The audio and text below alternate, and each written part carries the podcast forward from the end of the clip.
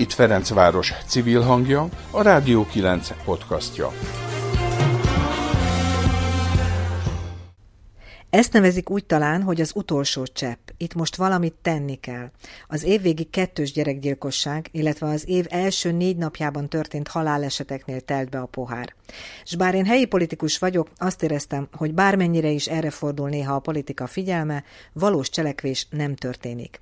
Így kezdte nálunk válaszát a Rádió 9 tavaly januári adásában Baranyi Krisztina polgármester arra a kérdésre, hogy miért érezte fontosnak az akkor védett lakások néven kezdeményezett program megkérdetését. Mi történt azóta ebben a programban, kérdezzük most mi. És gyerekkorunktól kezdve azt tanuljuk, hogy ne árulkodj, ne avatkozz bele, törődj a magad dolgával. Arra kell kérnünk az elkötelezett embereket, hogy szóljanak, mert sokszor életmentő, ha valakinek a szomszédságában van egy olyan személy, aki be tud avatkozni. Kéri most a Ferencvárosiak együttműködését Lombos Petra szociális munkás, a tavaly felállt tanácsadók központ vezetője. És végül ott kell elérni a súlyosan bántalmazott nőket, ahol még lehetséges, hogy egyedül és biztonságban vannak. Legyen az a fodrász, vagy éppen egy kávézó mosdója. A Rádió 9 mai podcastjában a Védett Lakások néven ismerté vált kezdeményezés sorsára leszünk kíváncsiak. Jó napot kívánok, a szerkesztő Barnára vagyok. Itt a Rádió 9 podcastja.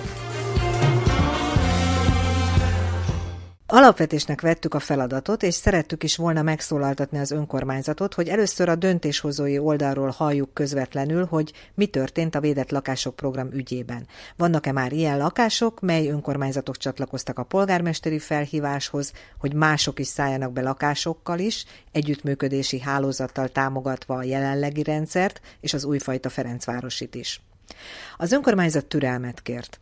Ami biztos, és amit tudunk a hozzánk eljuttatott levél alapján, hogy a képviselőtestület elfogadta a szakmai koncepciót még júniusban, szeptemberben pedig döntött a pénzügyi háttérről is. A négy munkatársat megkívánó tanácsadó központ bérköltségét októbertől decemberig fedezte a kerület 4 millió 869 ezer forint biztosításával, ezen kívül a Fezgyi saját költségvetéséből is költöttek a felmerülő kiadásokra.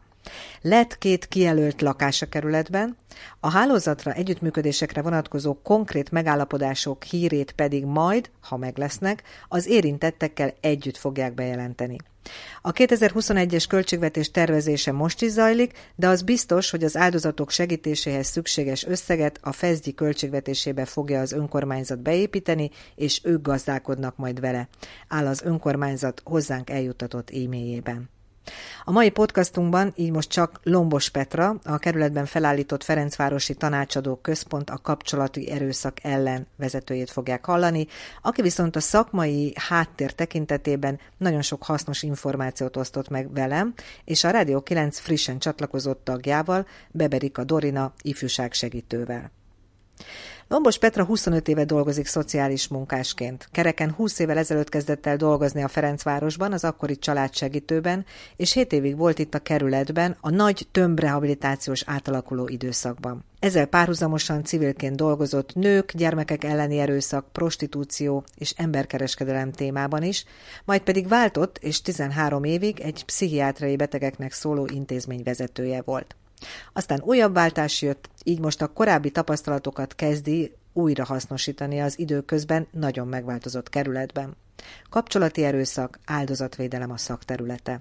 Időnként mi elkezdtük magunk között óvóhelynek hívni, hogy az olyan mégis egyszerűbb, hogy mint tanácsadó központ. De igen, az alapja az az, hogy hogy szeretnénk olyan szolgáltatásokat nyújtani bajban lévő kapcsolati erőszak áldozatainak, és azoknak is, akik már biztonságban vannak, amivel az ő későbbi áldozattá válásukat meg tudjuk előzni, meg tudjuk őket támogatni ebben a borzalmasan nehéz élethelyzetben, amit egy, a, a probléma felismerése és az azt követő cselekvés időszaka nagyon-nagyon nehéz terhet ró ilyenkor magára az áldozatra, aki amúgy sincsen könnyű helyzetben. Ugye a közvélemény számára ez úgy vonult be, elsősorban egyébként a polgármester asszony kezdeményezése okán, hogy védett lakások program. De a szakemberek meg a szakma rögtön azt mondta, hogy a védett lakások elnevezés az kicsit leegyszerűsíti, leszűkíti a problémát, mint hogyha itt csak egy lakhatási probléma megoldásáról lenne szó, és mivel sokkal komplexebb ez az egész rendszer, ahogy ön is utalt rá az előbb, ezért kapta ezt az óvóhely program nevet. Nekem elsőre egy picit furcsa volt, mert ez meg egy kicsit ilyen háborús időket idéz, de lehet, hogy nem baj, hogyha ezt érzékeltetjük. Tulajdonképpen ez nem a program hivatalos neve. Én nem nagyon szoktam tartózkodni egyébként a háborús analógiáktól. Pont az áldozatok tapasztalata miatt hogyha az ő irányukban egy, egy ilyen háborús analógiával élek, akkor ők rezonálnak azért erre, ez inkább megerősíti az ő valóságukat. De mondom, ez, ez, ez tulajdonképpen egy munkaváltozata ennek, ez, ez csak egy rövid szó, könnyebb így létrehozni egy, egy e-mail címet, mint a nagyon hosszú áldozatsegítő tanácsadó központ néven akkor először definiáljuk, hogy kik is a kliensek, és mit is jelent az, hogy áldozati erőszak. A kapcsolati erőszak az egy olyan, olyan jelenség, ami, aminek ugye az az elsődlegese, hogy egy olyan személy az elkövető, akivel közös háztartásban élünk, vagy szoros, magánemberi viszonyban vagyunk vele. Pontosan ezért a, az áldozatok lehetnek gyerekek, lehetnek felnőttek, elsősorban nők, de nem kizárólag. Lehetnek ritkán férfiak, tudjuk, hogy veszélyeztetett csoport az idősek, mindenki, aki az élethelyzete miatt valahogyan kiszolgáltatottá válik, és különösen veszélyeztetettek még ezen kívül a fogyatékkal élők, értelmi vagy fizikai fogyatékkal élők, tartósan beteg személyek.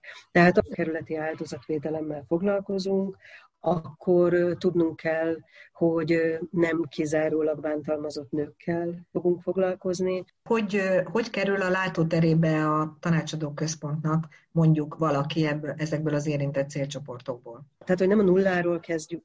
Azt, hogy kapcsolati erőszak áldozataival dolgozunk, a kollégák az alapellátásban azért ebben egy, egy nagyon nagy, kidolgozott gyakorlott praxist működtetnek. Tehát, hogy nem egy új gondolatot hozunk be, hanem a, az újdonsága az, hogy koncentráltan és, és deklaráltan foglalkozunk áldozatokkal. Már nagyon sok kapcsolati erőszak áldozatával folyik a kerületben munka, ott azt tudjuk tenni, hogy társául szegődünk az amúgy esetgazda személyeknek, és azt mondjuk, hogy a kollégákat azzal a tudással, hogyha igénylik, akkor meg tudjuk támogatni.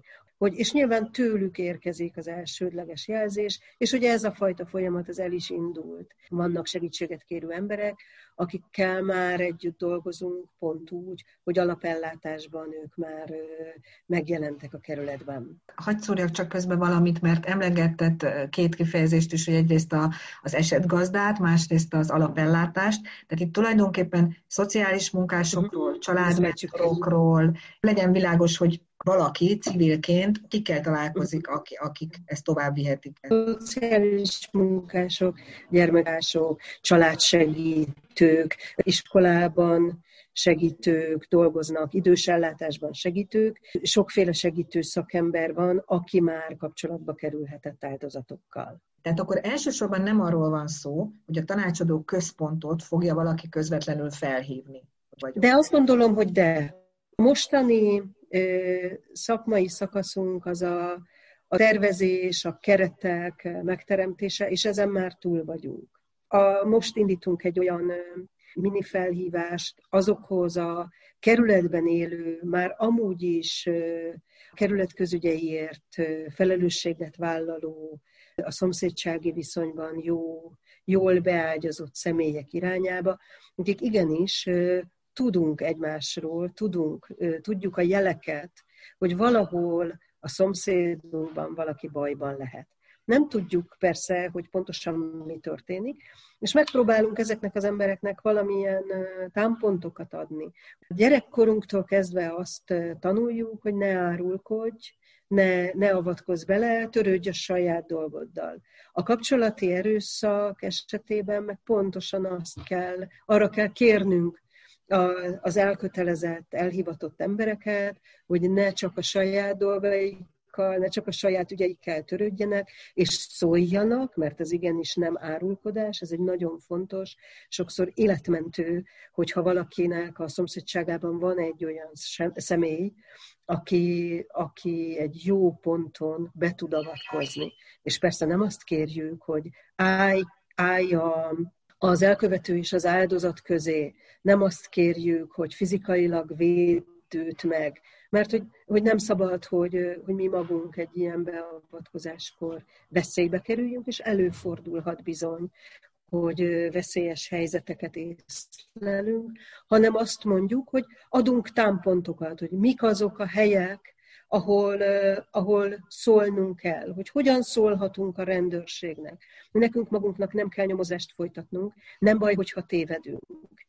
Nem baj, hogyha inkább legyen az, hogy, hogy egy helyzetet rosszul mértünk föl, de szóltunk, nem baj, hogyha menet közben kiderül. Sokkal nagyobb baj az, hogyha elóvatoskodunk egy helyzetet, és nem avatkozunk be, akkor, amikor valaki ténylegesen veszélyben van. Ehhez már nagyon szorosan kapcsolódik, vagy ezt a munkát nagyban segítheti, hogyha elindulnak ezek a bizonyos információs érzékenyítő kampányok. Feltételezem, hogy ez nem elsősorban a tanácsadó központnak a felelőssége, hogy ezek hogyan fognak zajlani, segíteni ezt. Én most egy kicsit azt gondolom azért, hogy ez a tanácsadó központnak lesz a dolga. Igen?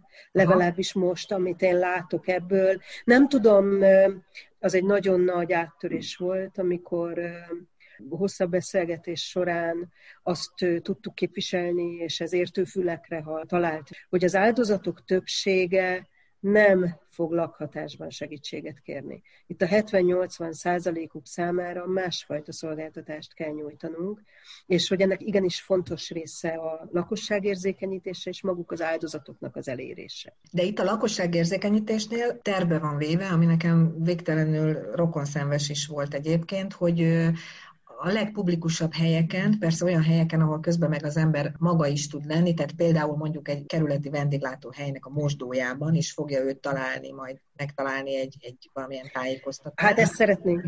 Ez a vágy. Oké, okay, én ezt értem, és csak zárójelbe szúrom közben. Én a 9. kerületben dolgozom, tehát a munkám ide köt, de valójában már nem itt lakom, hanem a 11. kerületben. Tehát mögöttem a Gellért hegyen szoktam néha futni, és ott többször is feltűnt már, hogy buszmegállóban van ilyen felhívó plakát, ami szerintem egy nagyon ideális hely, mert ugye ott mégiscsak várakozik az ember, és van ideje elolvasni ezeket kifejezetten erről, hogy ott is van egy segélyvonal, nem tudom, hogy a 11. keretben egyébként emögött milyen rendszer van, vagy van-e igazán kiépített rendszer, csak remélem, de van egy segélyhívószám, és le van írva az, hogy tulajdonképpen milyen esetekre hívná fel a figyelmet, mivel érdemes odafordulni. Amikor terveztünk, akkor, akkor azt mondtuk, hogy olyan mértékben tervezünk, amit mi magunk meg tudunk csinálni. És hogyha ehhez tudunk, tudunk önkénteseket, más egyéb támogatókat a kerületből találni, ami szintén a tanácsadó központ dolga, hogy ebbe, hogy ebbe az, az alapvető talajmunkába megpróbáljunk bevonni minél többeket, akkor tudjuk növelni. De hogy tervezzünk egy olyan minimumot, amit mi magunk, a munkatársak meg tudunk csinálni, például azt, hogy szociális médiában tudjuk azt terjeszteni a magunk eszközeivel, hogyha valaki áldozattal találkozik, akkor mi az a néhány tudnivaló, amit fontos egy, egy elindított akciója előtt megtenni, és hogy mi az, amivel meg tudjuk támogatni, hogy indítson is el akciót. A másik, hogy szeretnénk nem a hagyományos módokon megszólítani az áldozatokat. És hogy ez az, amit, amire azt még egyel kevésbé pandémiás időszakban az az ötletünk volt, hogy keressünk olyan helyeket, ahol az áldozatok egyedül vannak. Mert arra a fajta nagyon-nagyon eszkalálódott erőszak helyzetre is fel kell készülnünk, amikor az elkövető már nem nagyon hagyja egyedül az áldozatot. Szóval, hogy olyan helyeket, helyeken gondolkoztunk, ahol az, ahol az áldozatok egyedül vannak, még ebben a szélsőségesen veszélyes, eszkalálódott szakaszban is. Vannak olyan nyilvános mosdók, amikbe, hogyha megengedik a tulajdonosok, a fenntartók, akkor kitennénk pici matricákat amik megszólítják az áldozatokat. És ugye ennek túl azon egyébként, hogy ezzel, ezzel érjük el az áldozatokat, szerencsére azért a kapcsolati erőszak témája már azért benne van a, a köztudatban az elmúlt két évtized alatt. Nem kell ebben sem vadonatújat mondanunk, de az, hogy, hogy aki bajban van, és meg tudjuk szólítani, az nagyon fontos. És amit még tudunk ezzel tenni, hogy mindenki mást is egy kicsit tanítunk arról, hogy ezek nem bagatelizálható helyzetek.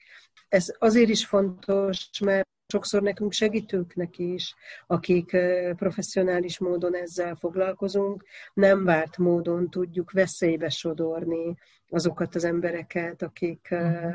segítséget kérnek tőlünk. Ha egy szépen megtermett A4-es szórólapot adok valakinek kezébe a kapcsolati erőszakról, és ő azt megpróbálja eltenni a, a holmia közé, akkor lehet, hogy amikor hazaér és megtalálja az őt bántalmazó személy, akkor pont ez lesz a, a következő erőszak kitörésének apropója. Volt olyan kliensem, akinek a kiszakadt táskabélésében egy feleméretű névjegykártya méretű papírra tudtam csak fölírni azokat a fontos dolgokat, amiket meg kellett, hogy jegyezzen, és sokszor ő maga inkább a, a telefonszámokat megpróbálta memorizálni. A másik irány, amit, amit szeretnénk, hogy, nagyon sok fodrászat, kozmetika, masszázs, pedikűr van a kerületben.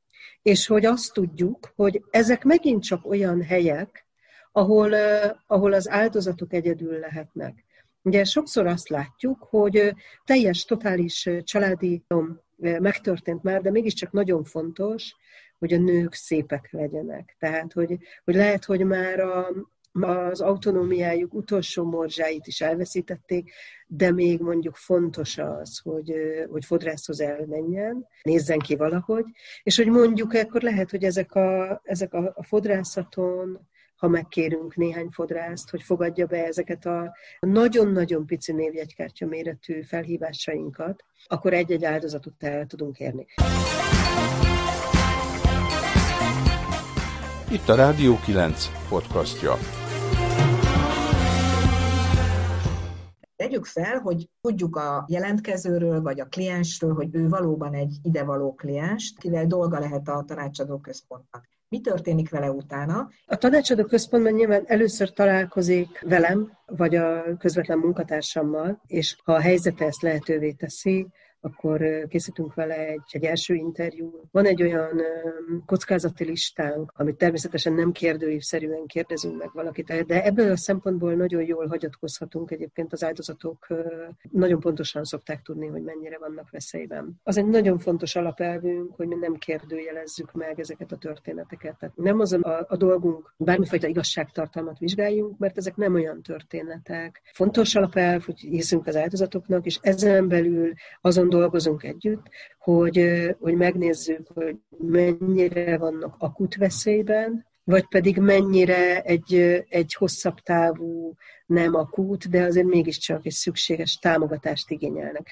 Úgy kalkulálunk, hogy nekik vannak erőforrásaik. Lehet, hogy egy olyan beszűkült állapotban az már egy nagyon nagy segítség, hogyha egy, egy olyan légkörben tudja végig gondolni a saját erőforrásait, a, egy biztonságos nyugodt légkörben. Egész egyszerűen azt tudjuk, hogy a veszélyhelyzet, a félelem az megbénítja az ember gondolatait. És mindig nagy szükség van ilyenkor egy külső szemre, hogy ő újra kreatívabban és szabadabban tudjon gondolkozni. Ezen belül biztos, hogy vannak olyanok, akiknek nincsenek erőforrásaik aktuálisan, és hogy támogatnunk kell őket akár a lakhatásuk megoldásában is. Egyik legfontosabb munkatársunk, ő jogász, dr. Vojnovicsi Bolya. Nagyon-nagyon régóta áldozatvédelem védelemmel foglalkozik, különböző területeken, az állami áldozatvédelemben is jártas, de civilként is dolgozik, és egy komplex áldozatvédelmi programot működtet a szomszédos nyolcadik kerületben. Ő lett a mi jogi szempontból támogató útitársunk. Ő egyéni eset... Amíg még létezett országos igazságügyi hivatal, ő addig ott dolgozott. Igen, ő ott az áldozatvédelmi program vezetője volt. Igen azokkal a segítséget kérő személyekkel is találkozik közvetlenül, akik a programba bekerülnek, és egyre inkább be fognak kerülni. Ezen kívül van egy pszichológus munkatársunk, akinek most még elsősorban a tervezésben van nagyon fontos szerepe. Őt Álmosdi Flórának hívják. Elsősorban gyermekbántalmazásban köteleződött el a gyermekbántalmazás kérdését nek szakértője, viszonylag pályakezdő, és nagyon nagy tudása az, hogy amikor úgy tud grafikai tervezést csinálni, hogy közben a, a szakmai részét is nagyon jól átlátja, tehát ez most egy nagyon szerencsés kombináció. És hát egy nagyon fontos közös projektünk van Flórával, hogy azoknak a túlélőknek szeretnénk önsegítő csoportot indítani, akik már biztonságban vannak, de ez a tapasztalás, ami egy kapcsolati erőszak, az mindenképpen továbbgondolást, feldolgozást igényel az életükben. Úgyhogy elindítottuk azt is, hogy a kerületben nyilván a vírus itt is egy kicsit áthúzza a mi számításainkat. Szeretnénk minél előbb és több csoportot is indítani, valaha kapcsolati erőszak áldozatainak, akikből aztán van egy ilyen titkos vágyunk, hogy ők olyan tapasztalati szakértők tudnak lenni. Terveznek-e olyan csoportot is kifejezetten, amely mondjuk gyerekekkel foglalkozik, vagy csak a, a nőkre terveznek koncentrálni. Az az alaptervünk, hogy többségében ugye a kapcsolati erőszaknak nők az áldozatai, anyák az áldozatai. Első körben azt hiszem, hogy őket szeretnénk megszólítani. A másik, ami felé valószínű, hogy tudunk nyitni, az az idősebb személyek, más szempontból kiszolgáltatott személyek. Egyelőre az első lépést látom, egy év múlva sokkal inkább fogjuk tudni, hogy mi az az irány, amire itt a kerületben szükség lesz, hanem valamilyen másik irányba. Nem tudom még. Ezen a ponton hagy utaljak vissza egy korábbi Rádió 9-es beszélgetésre. Szinte napra pontosan egy évvel ezelőtt volt vendégünk Baranyi Krisztina, aki ugye ezt a kezdeményezést elindította itt a kerületben, és voltak szakemberek is. És én nagyon emlékszem arra, hogy ott egy komoly szakmai diskurzus alakult ki a műsoron belül, néhol itt-ott még vita is arról, hogy bárhogyan is sikerül felállítani majd ezt a helyi csapatot, szakember csapatot, biztos, hogy szükség lenne arra, hogy nagyon szoros kapcsolatban, együttműködésben dolgozzon olyan helyi civil szervezetekkel is akár, akiknek már ezen a területen vannak tapasztalataik, akkor is, hogyha nem effektív áldozatsegítés az ő fő profiljuk, de a saját szakterületeiknek az a, nagyon közel vannak adott esetben, vagy az ott megjelenő kliensek ezekhez a helyzetekhez. És most akkor itt hagyd kérdezem meg, hogy van-e már ebben valami konkrétum, előrelépés? Mindenképpen. Nyilván megkerülhetetlenek azok a civilek, akik nagyon régóta a kapcsolati erőszak témájában dolgoznak. NANA Egyesület, Fehérgyűrű, elkezdtük a kapcsolatfelvételeket, de hogy a másik nagyon fontos irány, az pedig a kerületi helyi civil kezdeményezések. A Fezgyi részéről egy, egy egyértelmű elköteleződés van, hogy, hogy szeretnénk olyan szervezetekkel minél többel kapcsolatba kerülni, akiknek tudásuk van már a kerületben. Jó, menjünk egy picit tovább. Most már láttuk azt, hogy valaki bekerül-e a, ebbe a rendszerbe, vagy kapcsolatba kerül önökkel, ott ki mindenki segíti tovább az útját, vagy, vagy kíséri mikor van az a pillanat, amikor már őt egy biztonságos lakhatás fele kell irányítani, és ez hogy történik meg most a jelenlegi koncepció szerint? Nagyon fontos az, hogy, hogy a biztonságra törekszünk az egész rendszer működtetésekor. Nem szeretnénk egy kicsit sem, hogy az áldozatok a mi beavatkozásunk következtében kerüljenek rosszabb helyzetbe. Tehát, hogy ezt nagyon óvatosan kell kezelni.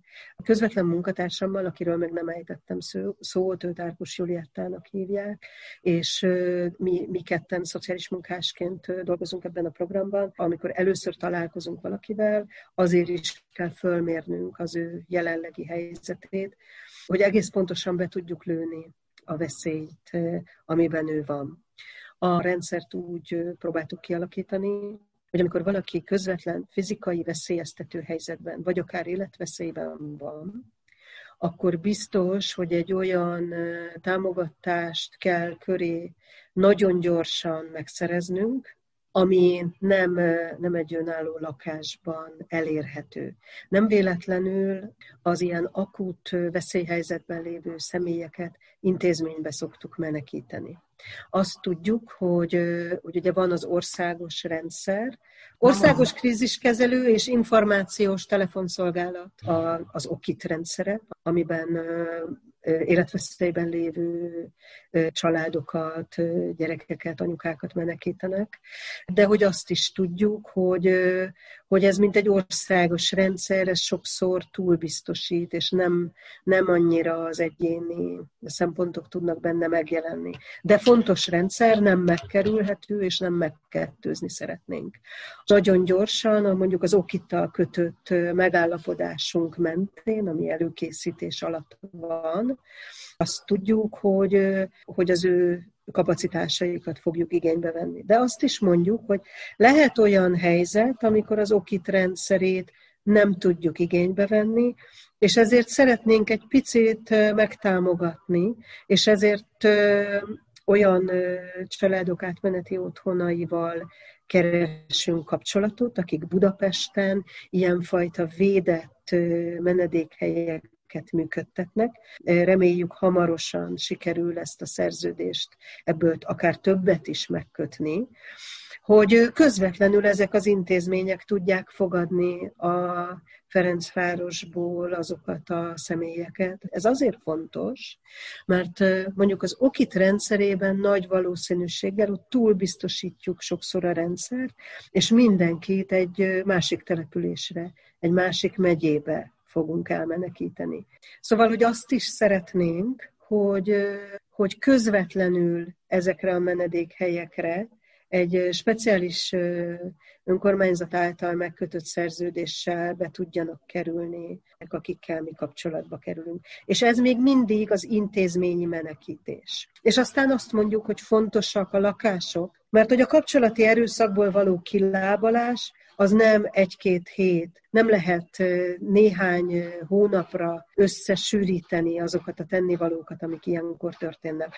Ha elmúlik a közvetlen életveszély, a fizikai veszélyeztetés időszaka, mert mondjuk sikerült büntetőeljárást kezdeményezni az elkövető ellen, vagy sikerült megértetni vele, hogy az áldozat nincsen egyedül, nem fogja visszavonni azt, hogy a bántalmazás nélkül szeretné folytatni az életét, hogy ő szeretne új életet kezdeni, akkor ugye még mindig ott van, hogy lehetnek folyamatban lévő ügyek. Egy vagyonmegosztás, egy vállás sokszor hosszú hónapok, akár egy év is, néha még annál is több idő, és hogy kell az áldozatoknak akkor is egy támogatás abban, hogy új életet, igazi minőségi új életet tudjanak kezdeni. Azon a ponton jön már be az úgynevezett védett lakásnak a lehetősége, ahol már egy önálló életvitelre képes valaki, akin segítettek. Jól értem?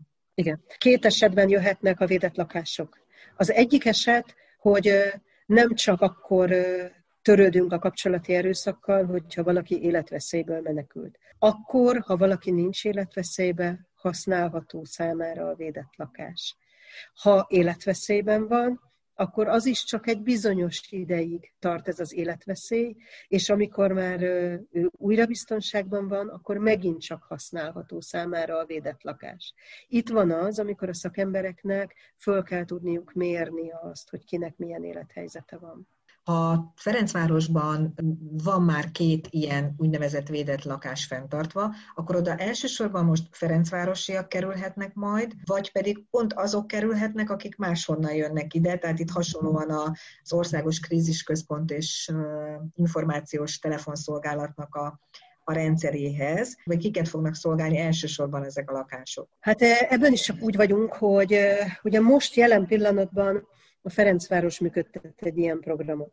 Jelen pillanatban azt tudjuk mondani, hogy ez Ferencvárosban élő személyek számára nyitott ez a program. De azt tervezzük, és beletesszük az építkezés lehetőségét. Az egy erős polgármesteri elköteleződés, hogy szeretnénk, hogyha más kerületek is foglalkoznának a kapcsolati erőszak áldozataival, foglalkoznak is, és szeretnénk azt, hogyha ezek, ezek a a kerületekben működő programok összekapcsolódnának egymással. Úgy tervezzük, úgy kalkulálunk, hogyha vannak, lesznek olyan önkormányzatok, akik kapcsolódnak ehhez a programhoz, akkor a biztonságot, az áldozatok biztonságát úgy is meg tudjuk teremteni, hogy nem, aki Ferencvárosból menekült, az nem Ferencvárosba menekül, hiszen lehet tudni, hogy ott nagyon hamar fog dekonspirálódni, hogy hol is van ő. Ez azért fontos, mert hogy itt nem veszíti el azért az áldozat az összes kapcsolódását. Azért, mert egy, mert egy védett lakhatásban vesz részt, attól még mondjuk meg tudja tartani a munkáját, ami a városhoz köti, vagy tud találkozni a támogató rokonaival. Jelen pillanatban, így aktuálisan hol tartanak ezek az együttműködések? Tehát van-e már esetleg megkötött szerződés, vannak-e már konkrét együttműködések? Nincsenek megkötött szerződéseink, erről nem tudok beszámolni. A program maga az nagyon szerencsétlen módon most fordul át a megvalósításba. Tehát, hogy nagyon nagy előrelépésekről még nem tudok beszámolni. Azt mondtuk, hogy egyrészt most van folyamatban az, hogy két lakás berendezése megtörténjen. Most kezdtek el először a kerületi ellátórendszerből érkezni az áldozatok. Most már van olyan, aki önmagában valahonnét megtudta, hogy van ez a program, a védett lakás szlogenre kapcsolódva, de hát kiderült, hogy nem, nem a védett lakásba szeretne beköltözni, hanem elkezdtünk vele egy ilyen komplex áldozatsegítő munkát, és aztán nagyon reméljük, hogy, hogy nem egyszerre fog 90 eset a nyakunkba zúdulni. Rendkívül szerencsés, hogy, hogy a nyáron Ferencvárosnak van egy ellátási szerződése a Vöröskereszt családok átmeneti otthonába. A nyáron végigbeszéltük egymással a szakmai alapvetésünket, és tegnap pedig már az első ténylegesen megvalósult együttműködésbe áttunk kanyarodni, hiszen hogy már ismertek vagyunk egymás számára. A Rádió 9 mai podcastjában Lombos Petrával a tavaly ősszel létrehozott Ferencvárosi Tanácsadó Központ a kapcsolati erőszak ellen vezetőjével beszélgettünk. Ha lesz további eredménye a programnak, mi biztosan kíváncsiak leszünk az önkormányzat képviselőire, addig is csak bízunk abban, amit több nem helyi áldozatvédelmi szakember osztott meg velünk, mindannyian üdvözölve egyébként a kezdeményezést, hogy a döntéshozók hosszú távra köteleződtek el a program mellett, és nem pusztán lakhatási kérdésre redukálódik majd egy ilyen komplex probléma kezelése. Segítségemre volt Sarkadi Péter, közreműködött Beberika Dorina. A Rádió 9 alapítója a Ferencvárosi Közösségi Alapítvány, együttműködő partnere a 9-ben az élet oldal. Adásaink és podcastjaink visszahallgathatóak a rádió9.hu oldalon, vagy a Rádió 9 Mixcloud és Spotify csatornáin. Ha feliratkoznak, semmi jóról nem maradnak le. A szerkesztőt Barnárát hallották. Ez volt a Rádió 9 podcastja. Bővebb információ honlapunkon, a radio9.hu-n és Facebook oldalunkon, ahol várjuk észrevételeiket.